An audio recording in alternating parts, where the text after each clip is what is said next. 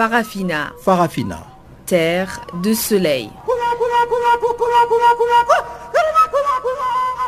Farafina. Farafina. Un magazine d'infos africaine.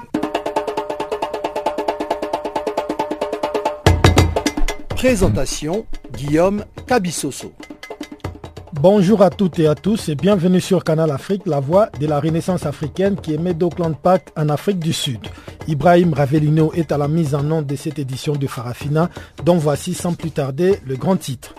Inculpation du maire de Dakar, dissident de la majorité au pouvoir et probable candidat à la présidentielle sénégalaise, Khalifa Sall est soupçonné de détournement de deniers publics et d'escroquerie. Au Bénin, la révision de la constitution du 11 décembre 1990 est annoncée pour ce mois de mars.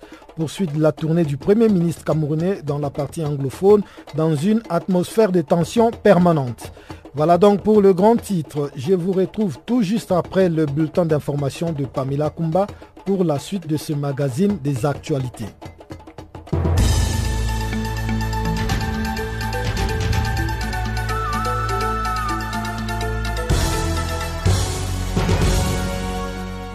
Merci Guillaume, bonjour à tous. Commençons ce bulletin au Sénégal. Le maire de Dakar, Khalifa Sall, a passé sa première nuit en prison mardi soir. Il est accusé de détournement de fonds publics. Le maire de la capitale sénégalaise a été donc inculpé et écroué dans un procès jugé de politique par ses avocats et partisans. Khalifa Sall doit justifier l'utilisation d'un fonds de 1,83 milliard de francs CFA. Un de ses avocats, maître Bamba Sissé, a précisé que les chefs d'inculpation retenus contre son client sont ceux d'escroquerie portant sur des deniers publics, de détournement de deniers publics, d'associations de malfaiteurs et de blanchiment de capitaux.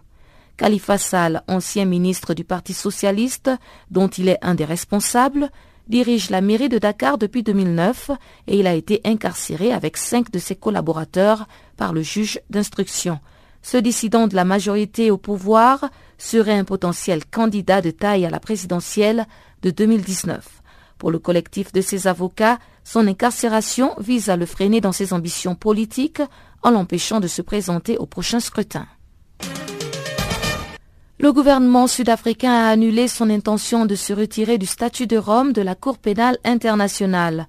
Selon une information du journal en ligne News 24, un Sud-Africain, un haut fonctionnaire, a confirmé qu'une lettre adressée aux Nations Unies en date du 7 mars a été envoyée par le gouvernement sud-africain citant le jugement de la Haute Cour de Pretoria du 22 février dernier. Le juge Phineas Mojapelo a ordonné au président Jacob Zuma et au ministre de la Justice et des Relations internationales de revoquer l'avis de retrait. Lors de l'audience de décembre dernier, le juge Mojapelo a déclaré à l'avocat principal, Jérémy Gontlet, représentant le gouvernement, que la fonction de l'exécutif était de demander une consultation publique. Il a contesté de l'argument du gouvernement selon lequel la prérogative de l'exécutif est de conclure et de se retirer des traités que le pays a signés et que le Parlement doit seulement donner son approbation. Et puis, parlons de la République démocratique du Congo à présent. Le haut commissaire des Nations Unies aux droits de l'homme, Zeid Raad al-Hussein, a proposé ce mercredi la mise en place d'une commission d'enquête sur les violences contre les civils en République démocratique du Congo. En février, Zeid Raad al-Hussein avait déclaré qu'il existe des allégations crédibles de violations massives des droits de l'homme dans les provinces du Kasaï, du Kasaï central, du Kasaï oriental et de l'Omami. Il s'agit notamment des personnes prises pour cible par les soldats pour leur affiliation supposée à une milice locale. Le haut commissaire des Nations Unies aux droits de l'homme a également déploré qu'aucun progrès véritable n'a été accompli dans le contexte de l'accord conclu le 31 décembre entre le pouvoir et l'opposition. Cet accord prévoit que l'opposition doit diriger un gouvernement de transition jusqu'aux nouvelles élections prévues en 2017 en République démocratique du Congo. En Gambie, l'agression d'un journaliste rappelle tristement les années Yaya Jammeh, selon le syndicat de la presse gambienne qui a dénoncé l'agression de Keba Jefang du journal privé Foroya. Il a été agressé par les militants du parti au pouvoir alors qu'il participait à une conférence de presse. Lors de la conférence, le confrère aurait posé une question dérangeante en présence du ministre des Affaires étrangères, Ousseinou Darboé, et celui de l'Intérieur, Mei Fati. Les militants du nouveau pouvoir l'ont battu avant de l'expulser de la salle. Le syndicat de la presse gambienne demande des signes évidents de changement du gouvernement d'Adama Barrow. Keba Jefang s'est rendu lui-même à l'hôpital pour se faire soigner, puis il est allé déposer une plainte à la police. Le syndicat de la presse gambienne estime que cette attaque contre Keba Jefang du journal Foroya est une attaque contre la liberté d'expression. Commémoration ce 8 mars de la Journée internationale des femmes. Le thème retenu cette année est Les femmes dans un monde de travail en évolution pour un monde 50-50 en 2030. Le monde du travail évolue avec d'énormes conséquences pour les femmes et dans ce contexte, seuls 50% des femmes en âge de travailler font partie de la main-d'œuvre mondiale contre 76% pour les hommes. En outre, une très grande majorité de femmes travaillent dans l'économie informelle, les soins subventionnés les tâches domestiques, et elles exercent aussi des activités peu rémunérées et peu qualifiées selon l'ONU.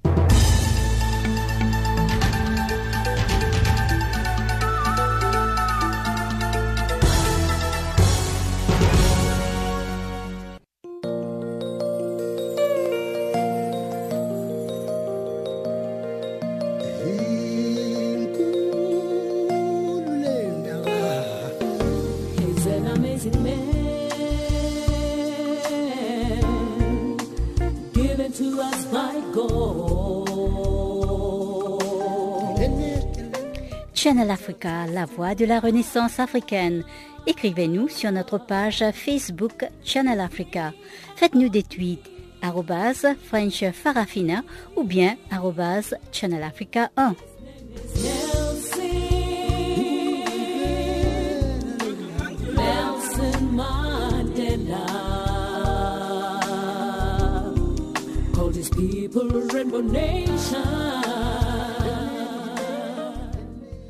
Une fois de plus, bonjour à tous. Nous ouvrons ce magazine des actualités par le Sénégal où l'inculpation et le placement sous mandat de dépôt de maire de Dakar causent beaucoup de remous dans la capitale sénégalaise. Khalifa Sall a été écroué mardi soir pour détournement présumé des deniers publics. Ses partisans dénoncent un procès politique dont l'objectif est de briser les ambitions du bouillant maire de Dakar. Réaction de Bakar Lee, secrétaire général du Front pour la défense des valeurs de la République. C'était très, très, très, prévisible parce que nous, on a passé la journée hier. Depuis 13 heures, on était là à attendre que le maire arrive. Euh, on savait très bien ce qui s'est passé là-bas. Une fois sur le lieu, on a su qu'on a eu une force policière, une armée policière même, on dirait, pour justifier euh, une audition d'une personnalité, euh, une autorité de la ville de Dakar. Donc, on, savait très bien déjà ce qui allait se passer. Donc, pourquoi ça se passe C'est ce qui est, ce qui est honteux aujourd'hui, c'est ce qui est, ce qui est aberrant également aujourd'hui parce que le président Macky est en train de montrer encore une fois de plus ses limites et son incompétence à gérer le pays. Et ce qui devait sur quoi C'est juste des menaces et d'enfermer des gens qui sont plutôt plus très, très, très clairs dans la gestion.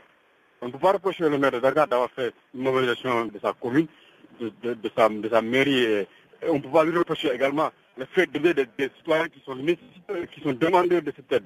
Donc aujourd'hui, le président Macky a enfermé encore une fois de plus une autorité juste et qui est aimée par sa ville, ses citoyens, ses compatriotes. Tous ont clamé que M. Khalifa Sall est en train d'apporter à ce pays, à cette ville de Dakar. Donc c'est ce qui a fait notamment que le président Macky a eu peur de ça, parce que lui, il ne travaille pas pour le pays, il est en train de faire dans la musique populaire, et que certainement ce qui dérange, ce sont les gens qui travaillent comme Khalifa Sall. À vous écouter, on aurait l'impression qu'il s'agit beaucoup plus d'un procès politique qu'un procès euh, de détournement de, fonds. Bon, écoutez, Madame Pamela, je vous dis qu'aujourd'hui au Sénégal, on n'assiste plus à des procès équitables de la part de la justice envers les citoyens. On assiste plus maintenant aujourd'hui à des procès purement politiques pour le règlement de compte politique, pour des positions purement politiques, pour liquider des gens qui sont en train de travailler uniquement pour le pays, des gens qui sont de bons citoyens, qui n'ont pas volé l'argent du petit contribuable, qui n'ont pas eu de caisse d'avance ou de caisse noire à hauteur de 8 ou 10 milliards comme ça, qui ne peuvent pas justifier, et qu'aujourd'hui on demande à cette personnalité, ces gens qui sont en train honorablement de travailler pour le pays, on a dit voilà, c'est vous qui avez aidé les gens, on refuse de vous aider les gens. Alors en même temps, son petit frère, le ministre euh, simplement le maire Ayoussaou, il est dans les meilleures versions financières aujourd'hui. Où est-ce qu'il a travaillé pour pouvoir avoir aujourd'hui des milliards pour financer des gens, acheter du caca, des 8 à des gens qui sont, qui débauchés de l'opposition? Où est-ce qu'il faut justifier ça? Et l'affaire ils avaient aujourd'hui, mon président avait épinglé le petit frère du président Macky Sall à Ussel, lui disant qu'il avait fait des malversations, il avait fait des recommandations pour dire que le directeur du COUD est dans des malversations financières et extrêmes. Nul de ces personnes n'a été inquiété. Aujourd'hui, on inquiète une personne, on dit que voilà, c'est Khalifa Sall qui est. En fait, vous voyez la présomption d'innocence. Pourquoi ils n'ont pas mis en contrôle judiciaire pour lui permettre de continuer à travailler pour la ville pourquoi ils ne le font pas Non, ils ne vont pas le faire parce qu'ils savent que M. Khalifa Sall travaille est aimé par les populations et par les Sénégalais. Et que cela, ça va cesser. Ce qui a amené le président Macky au pouvoir aujourd'hui, c'est l'injustice qu'il avait subie contre euh, autant de présidents Blawad. Et il est en train de répéter aujourd'hui pire que le vieux Wad avait fait. Voilà ce qui se passe aujourd'hui au Sénégal. Mais la justice évoque quand même un détournement de 18 milliards de francs CFA entre 2011 et 2015. Est-ce que hier, tout au long du procès, vous avez pu entendre quand même quelques contre-arguments vous avez, suivi certainement la sortie du procureur de la République, Bassirou, qui a dit que, qui, était, en train de déverser en tout cas dans les menaces nous, nous sommes Sénégalais. Nous n'avons pas peur d'aller en prison parce que nous avons dit la ou bien nous avons dit notre position par rapport au développement du pays, par rapport à la, gestion du pays, par le régime actuel. Maintenant, si on peut créer en train de déverser dans, la, dans les menaces, puis le chef, comme l'a dit Barthélémy Diaz, il n'est Dieu, il n'est pas le petit frère de Dieu. On n'a pas peur de lui, et une fois en face de lui, on lui dit la vérité. C'est ça qui compte pour nous. On n'a plus peur de ces gens de, de menaces qui, débattent pour dire que voilà, vous êtes des oppositions, vous êtes des opposants, et que vraiment, aujourd'hui, ça devrait cesser. On ne peut pas permettre à personne de parler. Les gens vont parler aujourd'hui, les gens continuent de parler parce qu'ils ont la souffrance dans leur cœur comme qui parlent avec vous. Au Cameroun, pendant ce temps, poursuite de la tournée du Premier ministre dans la partie anglophone du pays. Philemon Yang a rencontré le représentant des parents d'élèves, les chefs traditionnels, les syndicats d'enseignants ainsi que les acteurs de la société civile censés permettre la reprise effective des cours. Mais en l'absence des principaux leaders du consortium de la société civile, dont la libération constitue l'une des conditions non négociables à la reprise du dialogue, la mission du Premier ministre camerounais semble plus que difficile suivant les explications de notre confrère Koum Léonard, joint sur place à Bamenda. Oui, euh, il est toujours en tournée. Il doit visiter les sept euh, arrondissements euh, du nord-ouest. avant il était dans la maison Bamenda Centre, où il a eu à discuter avec les parents de l'Est tous lui ont dit qu'avant de faire revenir les enfants à l'école, il faudra qu'on rétablisse euh, l'Internet, il faudra qu'on relâche à ceux qui sont en prison et, puis ils ont aussi exigé que les militaires rentrent dans les casernes dans les deux régions. Il s'agit du nord-ouest et du sud-est. Après, à Bomenda il s'est rendu hier à Oum, dans la Menchum, du chef-lieu de la Menchum, où il a eu aussi à rencontrer les, les, parents d'élèves qui ont aussi dit ce qu'il fallait. La plupart ont demandé qu'on relâche les syndicalistes enfermés à Yaoundé. Après, il s'est rendu à, dans le Boyo, l'arrondissement du Boyo, à fondant précisément le chef-lieu de la Boyo, où il a aussi eu à rencontrer les personnes, les, les, les les parents d'élèves qui ont aussi demandé qu'on relâche ceux qui sont enfermés à Yaoundé. Donc, pour l'instant, il, doit se rendre dans l'arrondissement de Bouy, à Kumbo. Il, devra aussi se rendre dans l'arrondissement de Dungamantou, en Camber, et puis il, il va achever à sa tournée dans l'arrondissement de, la, de à, Ndok précisément. Donc, pour l'instant, rien ne bouge. Rien n'a bougé. Il n'a, il n'a, il n'a fait reculer personne. La situation reste telle qu'il est, qu'il a trouvé. Philémon Yang, le Premier ministre camerounais, a pu écouter euh, toutes les couches sociales dans cette partie révolutionnaire, si on peut le dire, euh, du Cameroun. Mais quelles sont les propositions que lui-même a mis sur la table pour essayer un peu de faire baisser la tension? Ah, Il n'a pas fait des propositions concrètes il a, il, a dit, il a expliqué que la justice euh, prendra et que ceux qui sont interpellés, s'ils sont, euh, sont pas inquiétés, seront relâchés. Euh, il n'a que euh, dit ce que le gouvernement a déjà eu à, faire depuis disant que le gouvernement a promis de donner 2 milliards aux, institutions privées laïques du pays et que le gouvernement avait promis de recruter les enseignants bilingues dans le pays.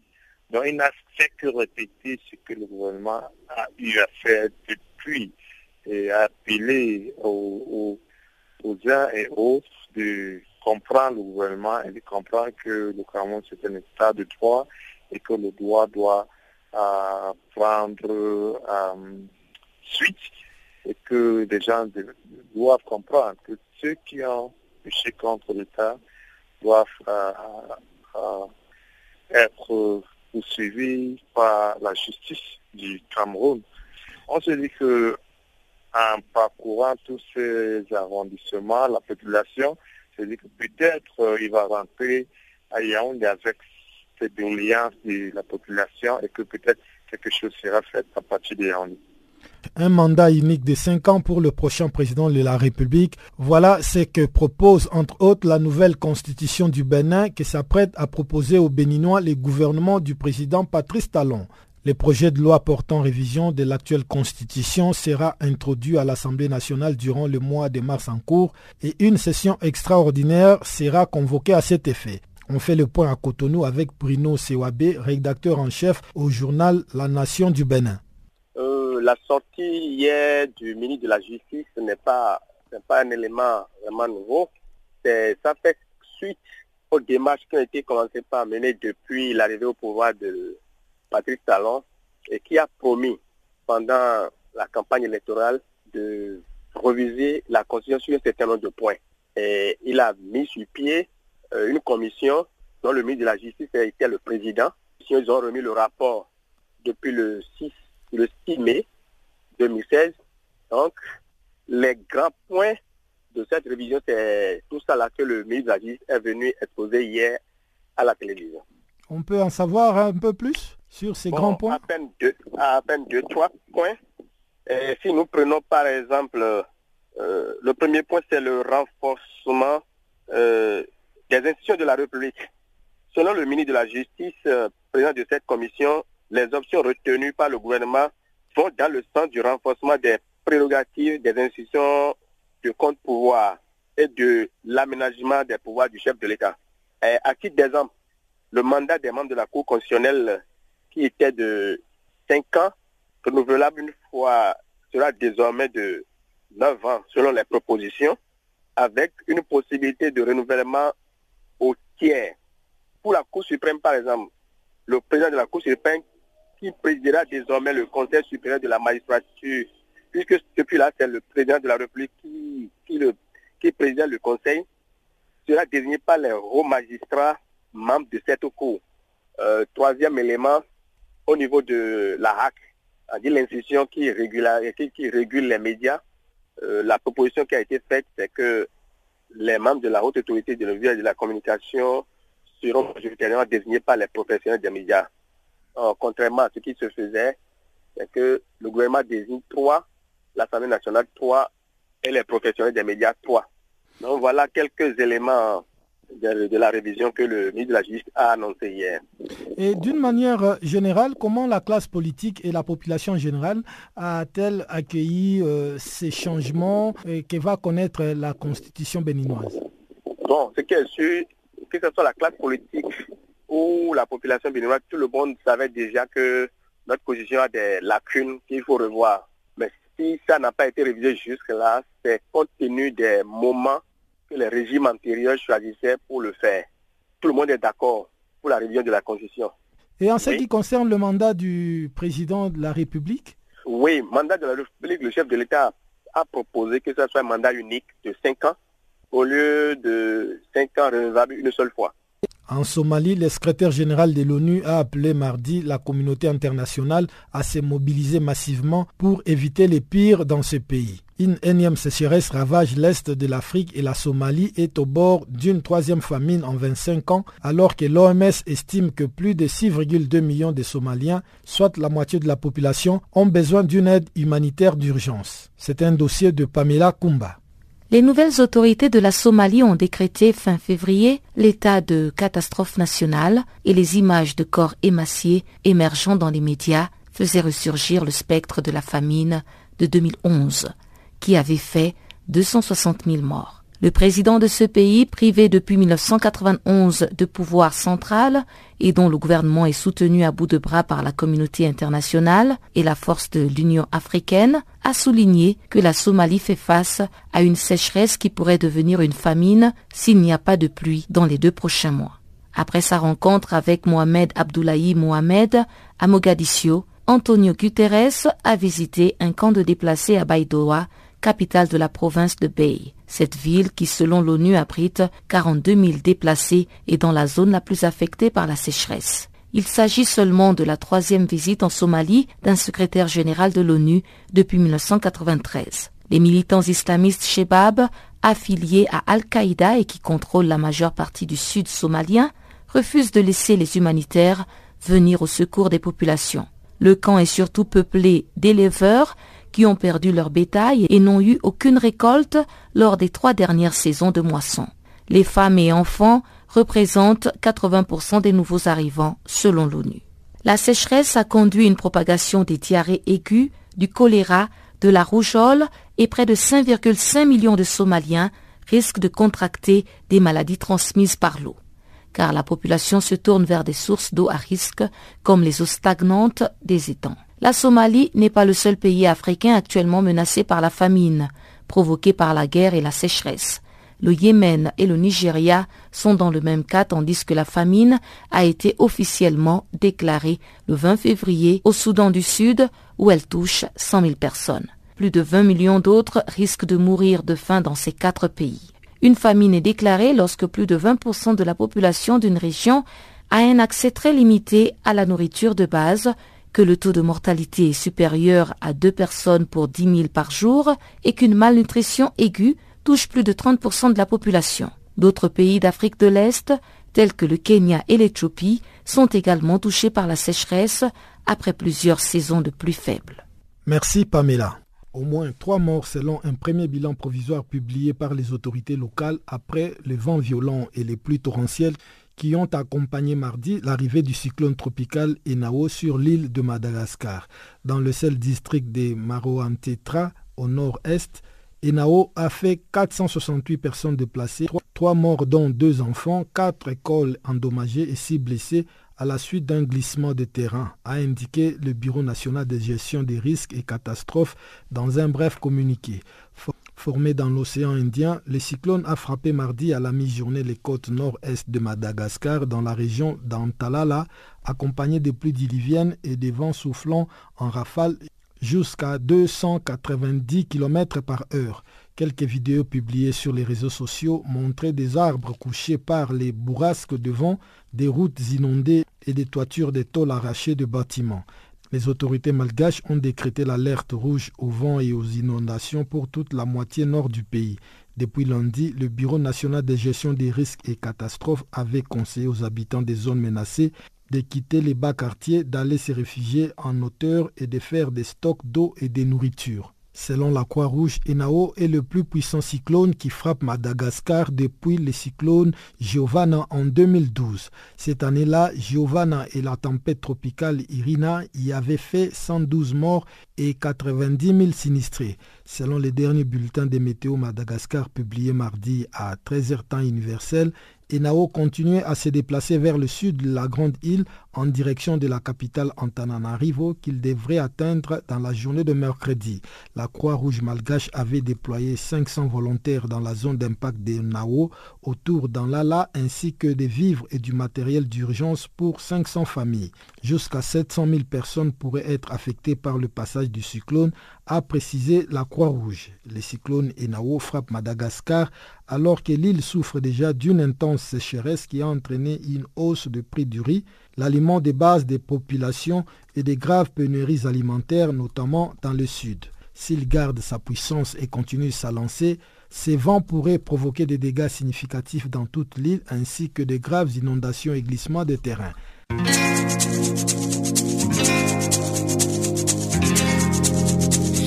Vous écoutez Farafina, un programme en français sur Canal Afrique émettant de Johannesburg.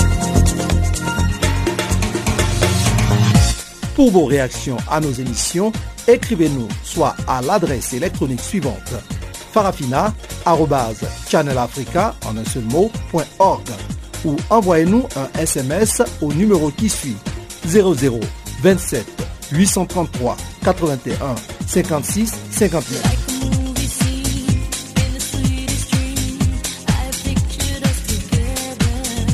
Notre adresse électronique farafina.channelafrica en un seul mot, .org ou par SMS 0027 833 81 56 59.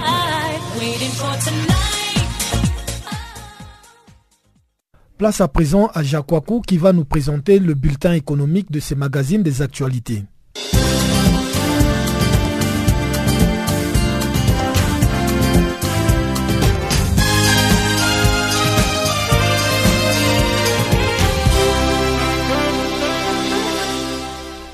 Bonjour, commençons par la Côte d'Ivoire. Le barrage hydroélectrique de Soubré livré fin mars. Le barrage hydroélectrique de Soubré dans le sud-ouest du pays, financé par un prêt de la banque d'import-export China Exim Bank, apportera 275 MW supplémentaires aux capacités électriques ivoiriennes, a indiqué Amidou Traoré, directeur général de la Société des énergies de Côte d'Ivoire, la CIénergie la Côte d'Ivoire, euh, la société publique qui pilote donc le projet. La première machine sera mise en service fin mars, les autres suivront pour un démarrage total en août, a souligné M. Traoré lors d'une opération de mise à eau, c'est-à-dire les premiers essais techniques. D'un coût de 331 milliards de francs CFA, soit environ 504 millions d'euros, la construction de ce barrage de 4 km de long, démarré en 2013 dans le sud-ouest du pays, a été financée par la Chine à hauteur de 85%. Avant Soubré, la fourniture d'électricité de la Côte d'Ivoire était notamment assurée par l'énergie thermique des centrales Cyprel de 556 MW dans la zone industrielle de Vredi, dans la capitale économique Abidjan, et Azito, soit 430 MW au nord d'Abidjan, mais aussi par quatre centrales hydrauliques. Les centrales thermiques au gaz représentent environ 80% de la production nationale d'électricité, une tendance que veut inverser le gouvernement ivoirien qui veut parvenir à un mix énergétique plus équilibré. Le taux d'électrification atteignait, atteignait donc 48% en 2015. Pour améliorer ce chiffre, les autorités projettent d'investir 18 milliards de dollars, soit environ 16 milliards d'euros euh, dans les années à venir. Voilà, le restons toujours en Côte d'Ivoire pour parler à présent du cacao, la chute des cours bombes sociales en Côte d'Ivoire. Selon Joël Stoll, délégué général de la plateforme de commerce équitable qui fédère les acteurs de la filière, la chute des cours perceptibles depuis fin 2016 est une bombe sociale en Côte d'Ivoire où des centaines de conteneurs sont bloqués invendus dans le port d'Abidjan. Le cours du cacao est tombé la semaine dernière sur le marché londonien au plus bas depuis trois ans et demi à 1533 livres sterling la tonne et à 1869 dollars la tonne à New York, son point le plus bas en huit et demi. Je ne comprends pas pourquoi les grandes multinationales du cacao qui se sont réunies récemment à Amsterdam pour renforcer leurs engagements en matière de développement durable ne se préoccupent pas d'abord de payer un prix équitable aux producteurs, a ajouté Mme Stoll. Selon elle, les récentes manifestations en Côte d'Ivoire s'en prenaient d'abord au gouvernement alors que les grands groupes acheteurs de cacao sont épargnés par la contestation. Facteur explicatif du recul des cours, le récent rapport de l'Organisation internationale du cacao, l'ICCO, a confirmé les risques de surplus de l'offre par rapport à la demande avec un excédent prévu de 2 264 000 tonnes pour la saison 2016-2017 qui a débuté en octobre. Au Sénégal, le maire de Dakar inculpé est écroué pour détournement de fonds. Khalifa Sall a dormi en prison la nuit dernière. C'est en catimini par une porte des rebeux du tribunal qu'il a rejoint la toute proche prison de Rebus. Le maire de Dakar, soupçonné de détournement de deniers publics et d'escroquerie portant sur des deniers publics a été inculpé mardi soir et écroué à la suite de son audition par la justice. Les faits se seraient déroulés entre 2011 et 2015. Selon la justice, 2,7 millions d'euros issus d'un fonds de l'État alloué à la mairie n'auraient pas été justifiés. Devant le palais de justice de Dakar, l'un de ses avocats, Clédor Lee, a indiqué que les hommes, que plutôt les sommes d'argent non déclarées servaient à aider les plus démunis. On a parlé pendant plus de deux heures parce qu'il fallait que le juge entende la vérité tous ces invalides, tous ces invalides, plutôt tous ces impotents, c'est tous ceux qui bénéficient de l'aide de la mairie. Ce qui a été fait, ce n'est pas seulement contre Khalifa Sall, mais c'est contre toute cette population qu'il était censé aider, a-t-il affirmé. Clédorly a également répété l'argument de Khalifa Sall et de ses proches. Tous estiment que la justice est aux ordres et que la mairie de Dakar fait face à un complot destiné à casser sa carrière. En Algérie, les réserves de change auront fondu de moitié en juillet. Malgré une récente amélioration du déficit commercial, l'Algérie demeure étranglée par l'érosion des prix du baril de pétrole et continue de puiser dans ses réserves de change pour combler une balance des paiements déficitaires. Le pays, qui reste très dépendant de sa manne pétrolière, devrait franchir un nouveau palier d'ici cet été. C'est du moins ce que vient d'avancer le chef du gouvernement algérien. En déplacement à Annaba, ville côtière à l'extrême est du pays, le Premier ministre Abdelmalek Selal a ainsi laissé entendre ce lundi que les réserves de change de l'Algérie, qui s'établissaient à près de 114 milliards de dollars en décembre dernier, passeront sous la barre de 100 milliards de dollars. Une barre symbolique que le chef du gouvernement algérien avait lui-même fixée en juillet dernier, affirmant que les réserves de change du pays ne baisseront pas en dessous de ce montant quelles qu'en soient les circonstances. En marge de la tripartite, une réunion entre le gouvernement, le patronat et l'Union générale des travailleurs algériens, Abdelmalek, euh, Selal semble revenir sur ses engagements. Il est prévu que ces réserves baissent en juillet prochain à 96 milliards de dollars, mais vont augmenter de nouveau vers la fin de l'année pour dépasser les 100 milliards de dollars, a-t-il déclaré ce lundi à Annaba. Terminons avec cet élément. Les nouveaux modèles de croissance inclusive en Afrique, Casablanca abritera les 16 et 17 mars le 5e Forum international Afrique Développement. Plus de 1500 opérateurs économiques et institutionnels africains et internationaux de plus de 20 pays prendront part à la 5e édition du Forum international Afrique Développement prévu les 16 et 17 mars courant à Casablanca.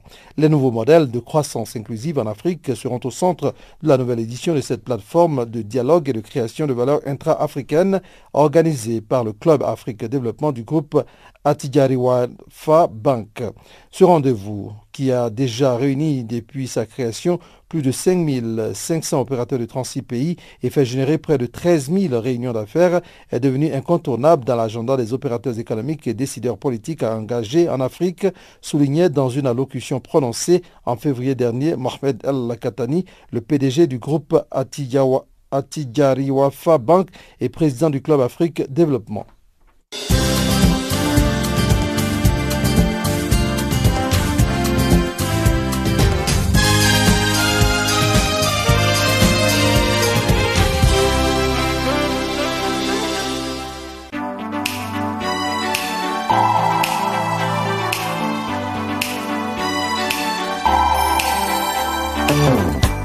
Si vous ratez les points chauds de l'actualité cette semaine, si vous ratez les points chauds de l'actualité cette semaine,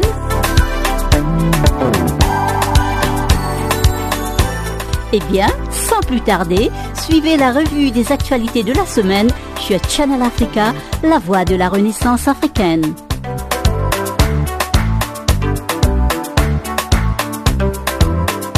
Retrouvez le podcast sur nos sites internet www.channelafrica.co.za.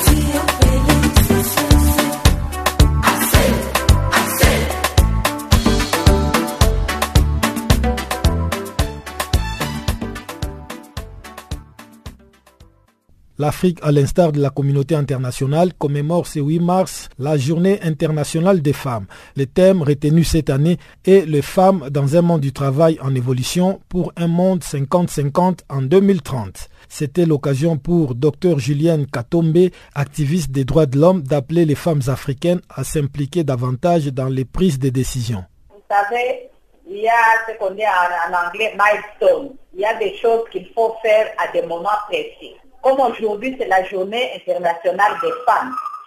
C'est le moment d'encourager les femmes de s'impliquer là où on prend les décisions pour que leurs droits puissent être respectés. Parce que nos droits sont dans les lois, dans nos pays, au niveau international. Mais ils ne vont pas s'appliquer, ces droits ne vont pas s'appliquer de soi-même. C'est seulement quand les bénéficiaires elles-mêmes s'impliquent. Donc aujourd'hui, je parle à toutes les femmes, spécialement aux femmes congolaises, parce que le Congo a une vocation africaine et vocation planétaire. Toutes les choses qu'on voit au Congo, c'est parce que les forces du mal sont en train de se battre pour que le destin du Congo ne se réalise pas, afin que toute l'Afrique aussi n'arrive pas à son destin. Nous savons que notre euh, héros national, Patrice Emery Lumumba, disait que sa vision, c'est un Congo uni, fort, développé, prospère, au cœur de l'Afrique, qui sera alors le moteur de l'essor économique de tout le continent. Et les femmes ont un rôle important à jouer pour que la vision de Lumumba puisse se réaliser.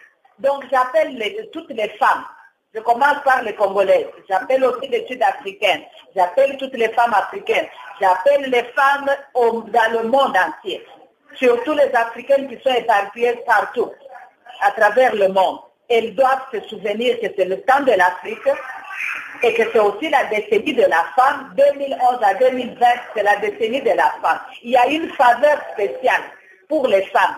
Nous devons nous lever.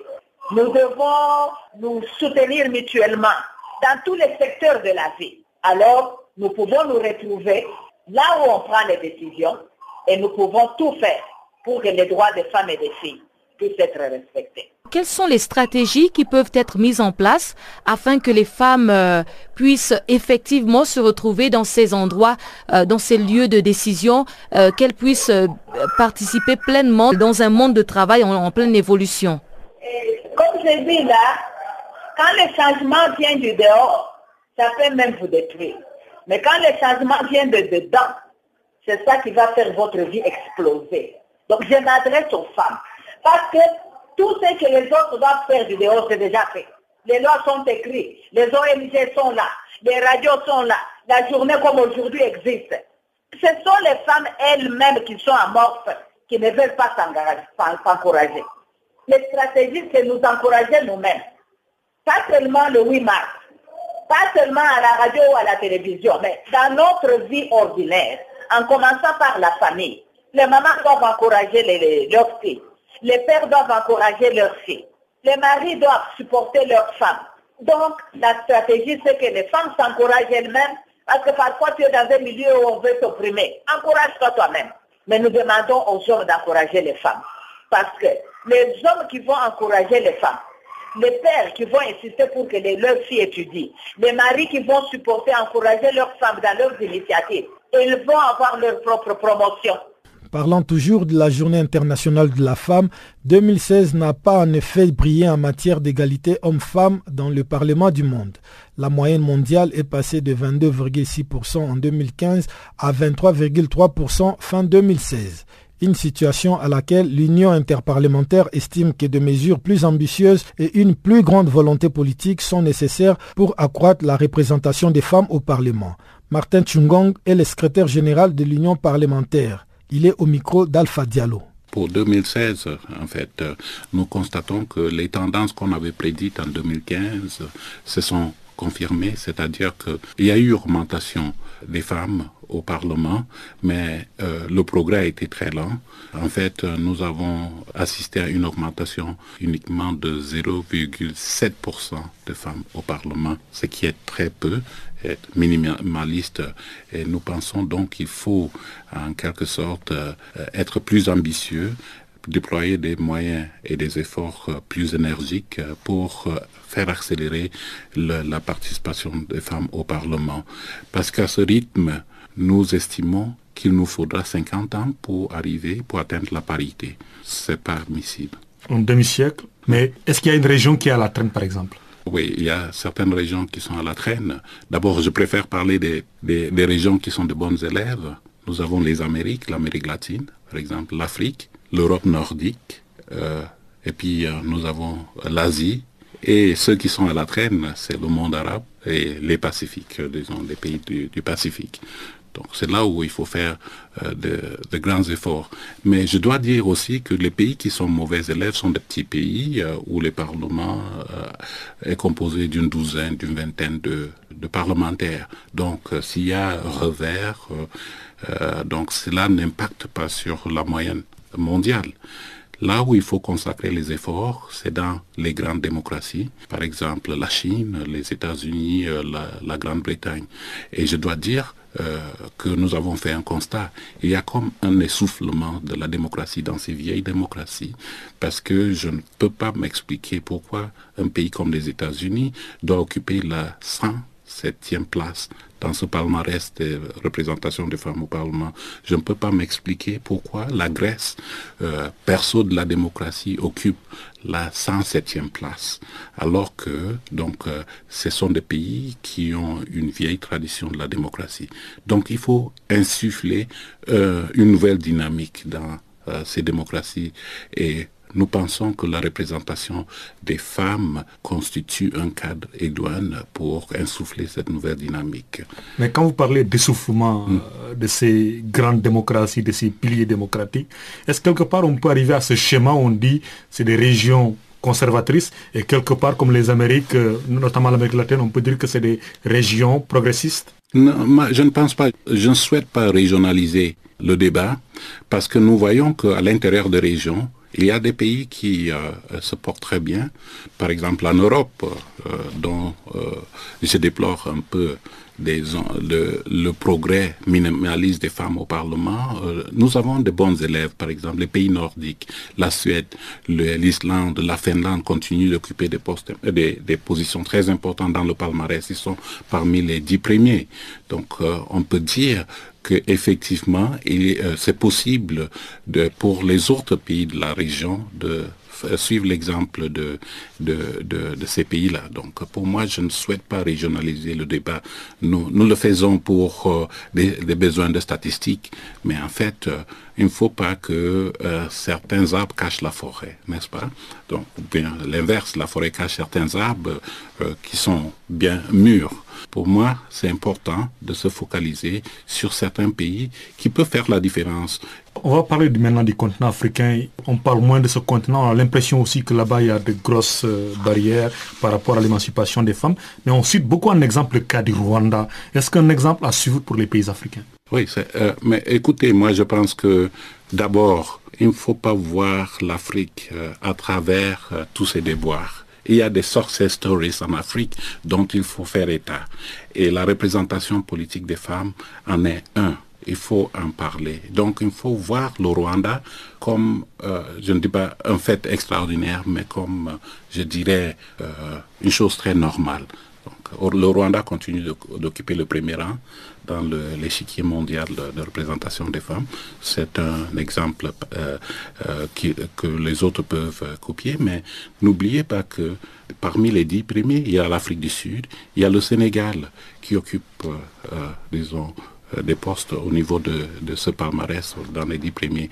Donc euh, ça devient euh, une chose de courant que les parlements, que les pays africains puissent faire des progrès en matière de représentation politique des femmes. Donc ils ont beaucoup à apprendre aux autres démocraties, je pense.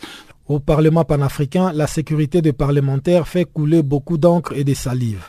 En fait, depuis 2009, les députés panafricains font l'objet d'attaques ciblées à Johannesburg. Conséquence, ils exigent aujourd'hui la délocalisation du siège de l'institution. Roger Nkododang, président du Parlement panafricain, se prononce sur cette importante question sécuritaire au micro de notre consoeur Pamela Kumba. moi, je crois qu'il y a un problème. Soit c'est les ennemis de la République qui veulent discréditer le pays, soit qu'il y a un dysfonctionnement dans les services de sécurité. Parce que si le chef de la police, le délégué général, comme on peut l'appeler dans d'autres pays, vient dire à, la, plénière que je prendrai toutes les mesures et qu'il y a les mesures n'ont pas été prises, je crois qu'il y a un problème. Et ça, nous sommes obligés d'informer la conférence des chefs d'État. Parce qu'il ne faut pas attendre. Et vous voyez, chaque fois qu'il y a un problème d'insécurité, ça devient comme si c'est le président qui doit assurer la sécurité des personnes et des biens. Alors que le président lui-même a besoin de cette sécurité. En premier temps, j'avais cru que c'est le grand banditisme. Mais de plus en plus, lorsqu'on voit euh, les événements se dérouler, on se rend bien compte que c'est des attaques ciblées. Parce que ces attaques ont généralement lieu lorsque nous sommes en session ici. Donc, euh, je ne sais pas. moi, j'ai dit peut-être des ennemis qui connaissent notre agenda, qui se mettent à faire ce jeu, mais je ne peux pas définir exactement qu'est-ce qui ne va pas. Si vous avez dit, mes analyses peuvent être euh, pas justes, mais je crois qu'il faut, euh, il faut qu'on s'en tienne à ça, qu'on respecte le pays d'accueil, qu'on ne s'avance pas, qu'on n'avance pas des propos qui peuvent nous amener. Mais tout le monde est quand même unanime que il y a l'insécurité. Monsieur le Président, certains députés suggèrent la délocalisation euh, du siège du Parlement. Vous pensez que c'est une solution euh, à ce problème d'insécurité? Le Parlement n'a pas un accord de siège avec la République d'Afrique du Sud. C'est l'Union africaine qui avait signé l'accord de siège avec la République d'Afrique du Sud. Mais ce que je peux vous dire, c'est que cet accord de siège qui avait été signé en 2004 devait être révisé après 5 ans. Donc, c'est-à-dire, en 2009, l'accord de siège devait être révisé. Mais de 2009 à nos jours, les annexes à l'accord de siège n'ont pas été révisées. Et nous recevons aujourd'hui le minimum. Mais cette affaire d'insécurité, de plus en plus, ça va amener euh, les, députés à suggérer à la conférence des, chefs d'État de délocaliser le Parlement si rien n'est fait. Mais comme j'ai dit, la décision ne nous incombe pas je vais poser le problème à la conférence des chefs d'État, quitte à eux de décider qu'est-ce qu'il faut faire. Parce qu'il ne faut pas attendre que ça soit trop tard, que quelqu'un meure, et puis qu'on revienne sur les mêmes. Et vous savez ici, un seul citoyen qui meurt sur cette terre, ça devient des incidents diplomatiques insupportables entre les États. Alors j'aimerais revenir encore un peu sur euh, cette question de délocalisation. Est-ce que réellement ce sera une réponse quand on sait que en ce moment il y a des attaques un peu partout? Peut-être euh, pas des euh, attaques ciblées personnellement contre les, députés, mais le terrorisme. Non, mais vous savez, madame, nous avons tenu notre dernière session en Égypte. Et lorsqu'on partait en Égypte, dans cette même salle, les voix se sont élevées pour dire que l'Égypte est en insécurité à 100%. Mais tenez-vous tranquille, nous sommes restés en Égypte pendant deux semaines. Il n'y a eu aucun incident de nature à remettre en cause les mesures de sécurité qui avaient été prises. Quand le pays veut, il peut s'en sortir. En Égypte, on était escortés de l'aéroport jusqu'à la salle de conférence. Nous étions tous logés dans un même campus. Et je puis vous assurer que le nombre d'éléments de sécurité qu'il y avait en Égypte dépassait de loin le nombre des invités que j'avais amenés en Égypte. Et chaque matin, il y avait les fouilles systématiques dans la salle de conférence pour s'assurer que tout est bien. Et tout le monde est rentré.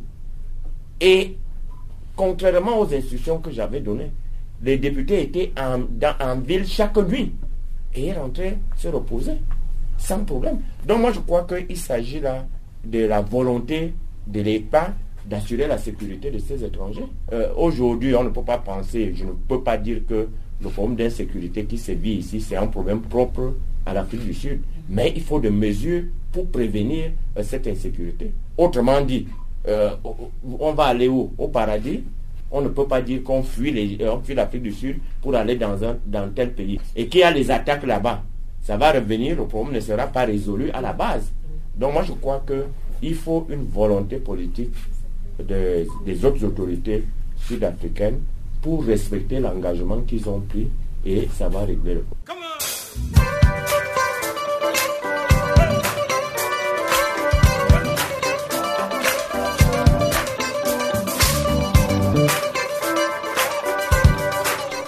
Farafina, votre rendez-vous hebdomadaire sur Channel Africa, la radio panafricaine. Farafina, votre programme des actualités en langue française sur Channel Africa.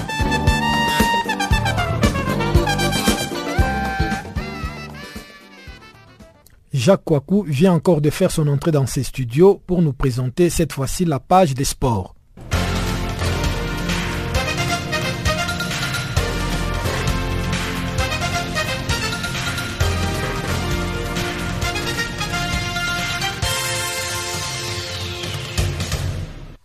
Rebonjour, commençons par la RDC. Florent Ibengue cessera avec les Léopards en 2018. Sélectionneur de la RDC depuis 2014, Florent Ibengue ne compte pas renouveler son contrat qui arrive à terme en 2018. Le technicien congolais l'a annoncé sur BBC ce mercredi. J'ai un contrat, j'ai dit que je n'allais pas le renouveler tout simplement, a indiqué le coach de l'As Vita Club qui compte aussi mettre fin au contrat qui le lie aux locaux. Une fois son bail fini avec les Léopards, Florent Ibengue veut se consacrer uniquement à la formation à Vita Club. À l'As Club, euh, on sait bien que je vais plutôt me retourner vers la formation. Je m'inscris dans un véritable projet, non seulement chez les jeunes, mais aussi avec les seniors actuels pour essayer de leur donner un avenir, a-t-il fait savoir.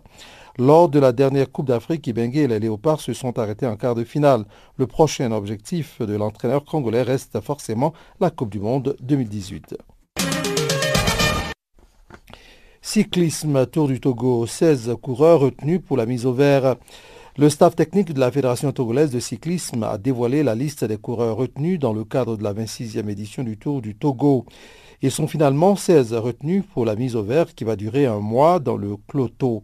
Au finish, 12 coureurs seront sélectionnés pour former deux équipes de 6 pour le Tour international du Togo prévu du 11 au 16 avril 2017.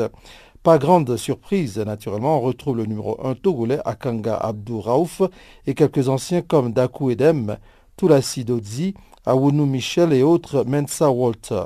Cette sélection a été faite après la course de présélection organisée par la fédération le 25 et 26 février dernier. Une quarantaine de coureurs avaient pris part à cette épreuve. Voici quelques-uns d'entre eux. Akanga Abdouraouf, Dako Edem, Anani Kossi, Awunu Michel, Mensa Walter et Saliou Mahamadou. Serge Aurier, le frère du joueur parisien en garde à vue soupçonné d'une agression sur une prostituée, plutôt Christopher Aurier, qui est le frère donc de Serge Aurier, euh, a été placé en garde à vue. L'information est donnée ce mercredi par euh, le journal La Voix du Nord.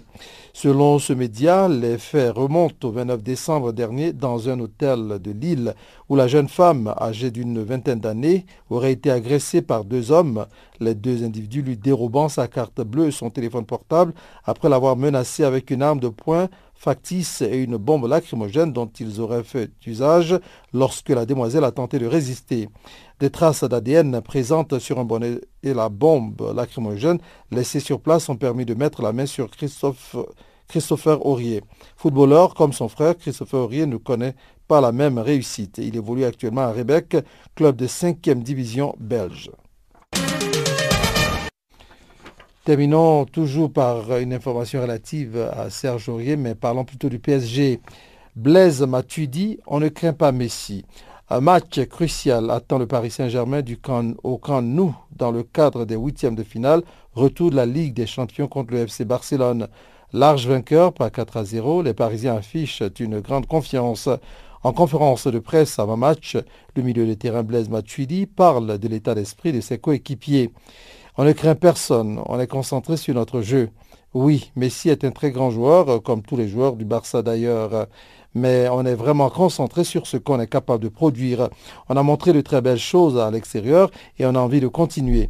Mais nous aussi, on a de bons joueurs en défense, au milieu et devant. Pour se qualifier, il va falloir faire un grand match, a déclaré le milieu parisien.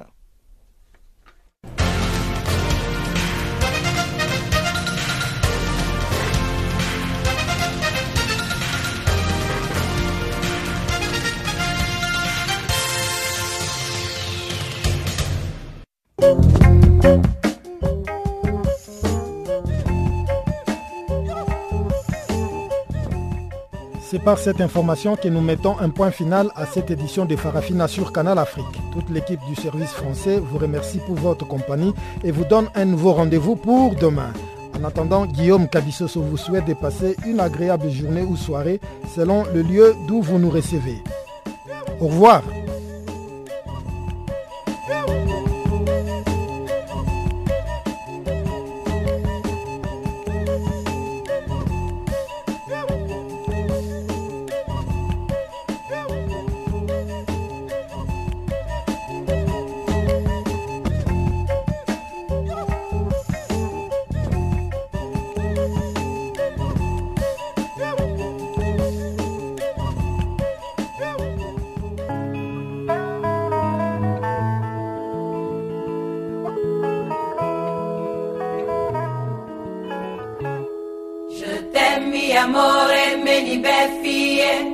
menele la virila.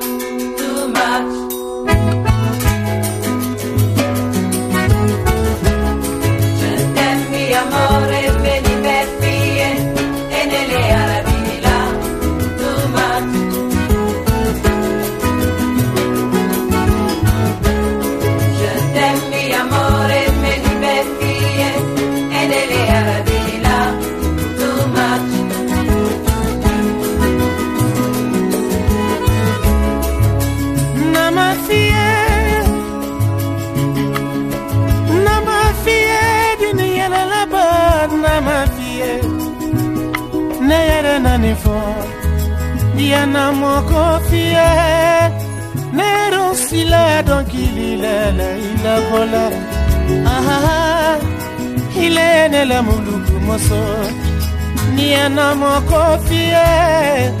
soro fale nonono no, no. ne kona ne fe Je t'aime, amore,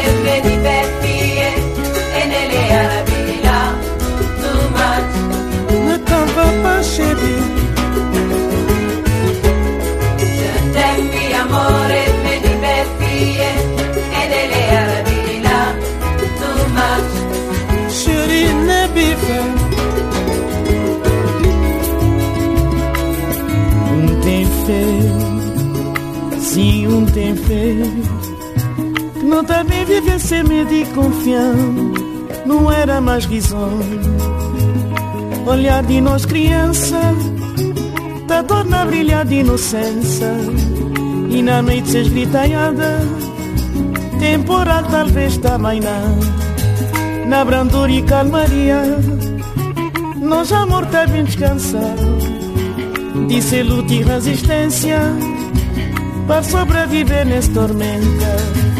Na brandura e calmaria Nós amor tá bem descansado Disse luta e resistência ma sobrevive mis tormentos. Certenti amore, vedi perfie e nelle arabi là, tu ma. Boigna zefir, dit mas. Amore, e nelle là, tu paz.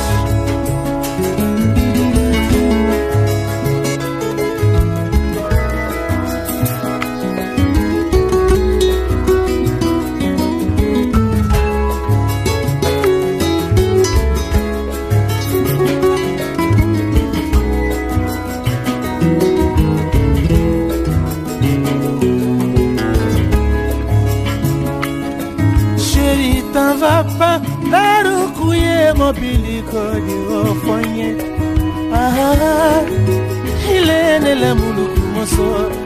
Ye sanka wakanto enele muluku moso. Yo sakene moso. Je t'aime amore le diverti e nelle arabi